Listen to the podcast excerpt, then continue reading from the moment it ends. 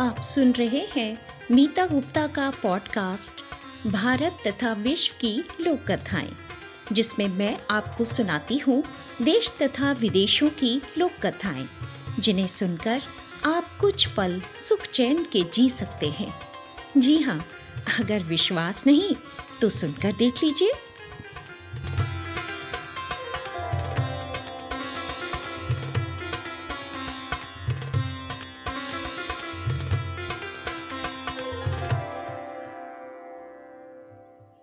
नमस्कार साथियों, मीता गुप्ता के पॉडकास्ट में आपका स्वागत है। आज मैं आपको जो कहानी सुनाने जा रही हूँ वह बुंदेलखंड की एक लोक कथा है, जो प्रकाशन विभाग भारत सरकार द्वारा प्रकाशित पुस्तक बुंदेलखंड की लोक कथाएं से ली गई है। वाचन है मेरा यानी मीता गुप्ता का, और कहानी का नाम है खोपड़ी के चार बाल। एक गांव में दो सगे भाई रहते थे। बड़े भाई का नाम मथुरा तथा छोटे भाई का नाम चतुरा था। बड़ा भाई सीधा सादा और छोटा भाई चतुर और चालाक था। दोनों ही बेरोजगार थे। जब घर का काम चलना मुश्किल हो गया, तब दोनों भाइयों ने विचार किया कि अब हमें कुछ ना कुछ तो काम करना चाहिए। ऐसे ही घर में पड़े रहेंगे तो एक दिन भूखों मरने की नौबत आ जाएगी। दोनों भाइयों की आपसी रजामंदी से बड़ा भाई मथुरा काम की तलाश में शहर जाने के लिए तैयार हो गया। उसने चतुरा से कहा कि वह पैसे कमाकर ही घर वापस लौटेगा, इसलिए वह उसकी बिल्कुल चिंता ना करे।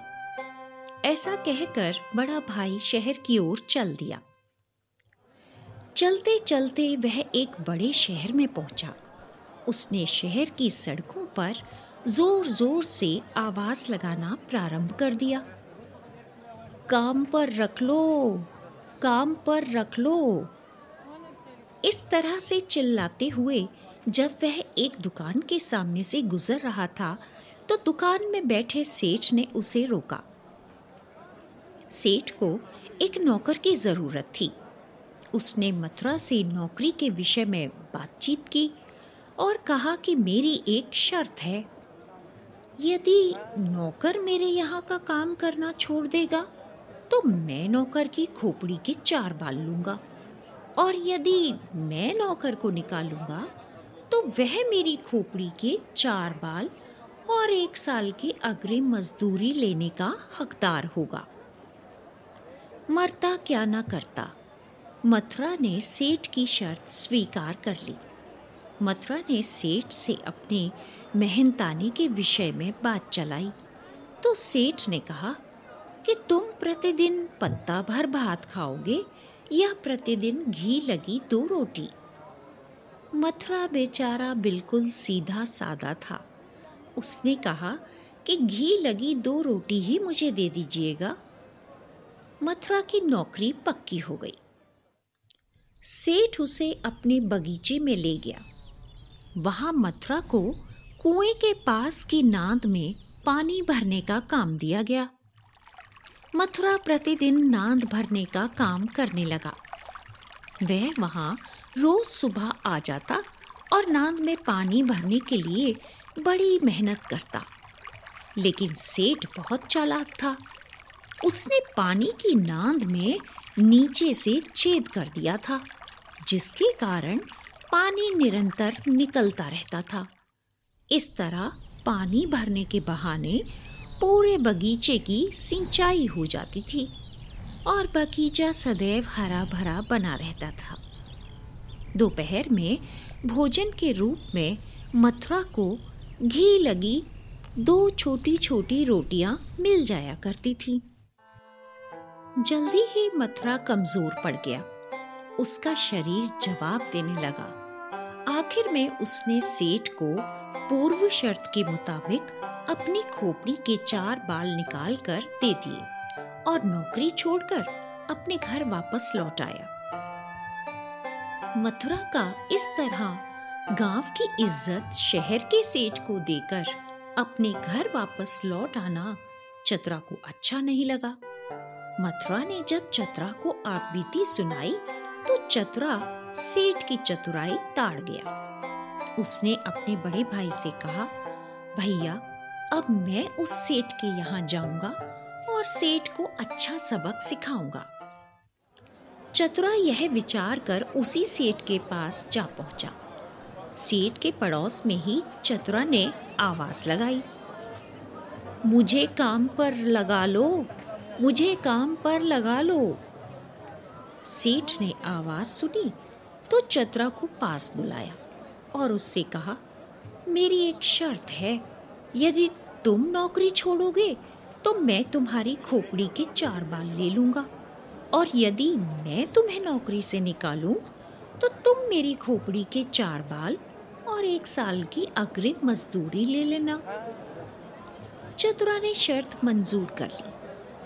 इसके बाद सेठ ने पूछा, तुम पत्ता भर भात खाओगे या घी लगी 2 रोटी? चतुरा तो चतुर था ही। उसने जवाब दिया, सेठ जी मैं तो पत्ता भर भात खाऊंगा। सेठ ने चतुरा की बात स्वीकार कर ली। वह चतुरा को लेकर तुरंत बगीचे में गया और बोला कि कुएं के पास वाली नांद को भरने का काम तुम्हें करना है। चतुरा को वहीं छोड़कर सेठ अपने काम पर लौट आया।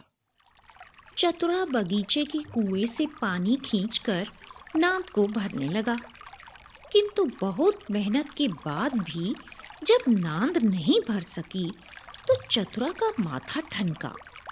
उसे सेठ की चालाकी समझ में आ गई। उसने अच्छी तरह से नांद की जांच परख की, तब उसे नांद के निचले हिस्से में एक छेद नजर आया। उसने उस छेद को तुरंत बंद कर दिया। अब पानी की नांद जल्दी ही भर गई। वह इसी तरह रोज थोड़ा सा परिश्रम करके नांद को जल्दी भरने लगा। सवेरे जल्दी काम निपटा लेता, दोपहर को वृक्ष की शीतल छाया में आराम करता, भोजन के समय शर्त के अनुसार एक लंबे चौड़े केले का पत्ता भर भात खाता। इस तरह उसका जीवन आनंद पूर्वक गुजरने लगा। लेकिन सेठ इस नौकर के व्यवहार को देखकर मन ही मन परेशान रहने लगा। उसकी सारी चतुराई इस नौकर के सामने धरी रह गई थी। वह कर भी क्या सकता था? उसने जानबूझकर ही यह आफत मोल ली थी। एक दिन जब सेठ अपने बगीचे में गया तो यह देखकर सन्न रह गया कि उसका सुंदर बगीचा तो उजड़ गया है। उसके हरे भरे पेड़ पौधे मुरझा गए हैं। बगीचे में पहले जैसी रौनक नहीं रही। वह सोचने लगा कि अगर महीने 2 महीने यही हाल रहा तो उसके बगीचे का नामो निशान ही मिट जाएगा। वह नांद के पास गया तो उसने देखा कि नांद में तो लबालब पानी भरा है। सेठ समझ गया कि चालाक चतुरा ने नांद का छेद बंद कर दिया है। भात भी चतुरा भर भर कर खा रहा था। सेठ का खर्चा उसके खाने पर भी हो रहा था। अतः उसने चतुरा को दूसरे काम पर लगाने का मंसूबा बनाया। जब दूसरे दिन चतुरा काम पर आया तो सेठ ने उससे कहा कि आज से तुम घास काट कर लाओगे। चतुरा ने हाँ कर दी। वह तुरंत ही घास काटने के लिए चल पड़ा। शाम को घास का गट्ठा लेकर घर वापस आया। वह बहुत थक गया था। घास का गट्ठा भारी था। घर के दरवाजे पर आते ही उसने चिल्लाना शुरू कर दिया, गट्ठा उतारो जल्दी। आवाज सुनकर सेठानी तुरंत बाहर दौड़कर आई और चतुरा से कहने लगी कि यहाँ उतार कर रख दे। चतुरा ने जानबूझकर अनसुना करते हुए एक बार फिर सेठानी से पूछा कि ये गट्ठा उतार कर कहाँ रखूं? सेठानी तो पहले से ही उस पर गुस्सा थी। इस व्यवहार से उसका पारा और चढ़ गया। वह तमक कर बोली, मेरे सिर पर रख दे। अब चतुरा ने उसके अनुसार ही किया। गट्ठा ऊपर गिरते ही सेठानी उसके नीचे दब गई। जब सेठ को इस घटना की खबर मिली तो वह दौड़ा दौड़ा आया। सेठ ने चतुरा से पूछा कि यह सब कैसे हुआ, तो चतुरा ने सारी बात सेठ को बता दी। सेठ सोचने लगा कि यदि चतुरा को ज्यादा दिन नौकर बनाकर रखा गया तो मेरा पूरा परिवार और घर बार चौपट हो जाएगा, अतः इसे जल्दी से जल्दी काम से छुट्टी दे देने में ही भलाई है। तब सेठ ने अपनी शर्त के मुताबिक अपनी खोपड़ी के 4 बाल और 1 वर्ष की अग्रिम मजदूरी देकर चतुरा से अपना पिंड छुड़ाया। तो देखा साथियों, कुछ लोग किसी गरीब और जरूरतमंद व्यक्ति का कैसे फायदा उठाते हैं, लेकिन कहते हैं ना, एक दिन शेर को 1.25 शेर मिल ही जाता है। और यही कहावतें हमारी लोक कथाओं में अच्छी तरह से चरितार्थ की जाती हैं। अभी आप सुन रहे थे बुंदेलखंड की लोक कथा खोपड़ी के 4 बाल। वाचन था मीता गुप्ता का। साथियों, अगर आपको ये लोक कथा पसंद आई हो तो प्लीज़ मेरे पॉडकास्ट को सब्सक्राइब, फॉलो और लाइक ज़रूर कीजिएगा। धन्यवाद।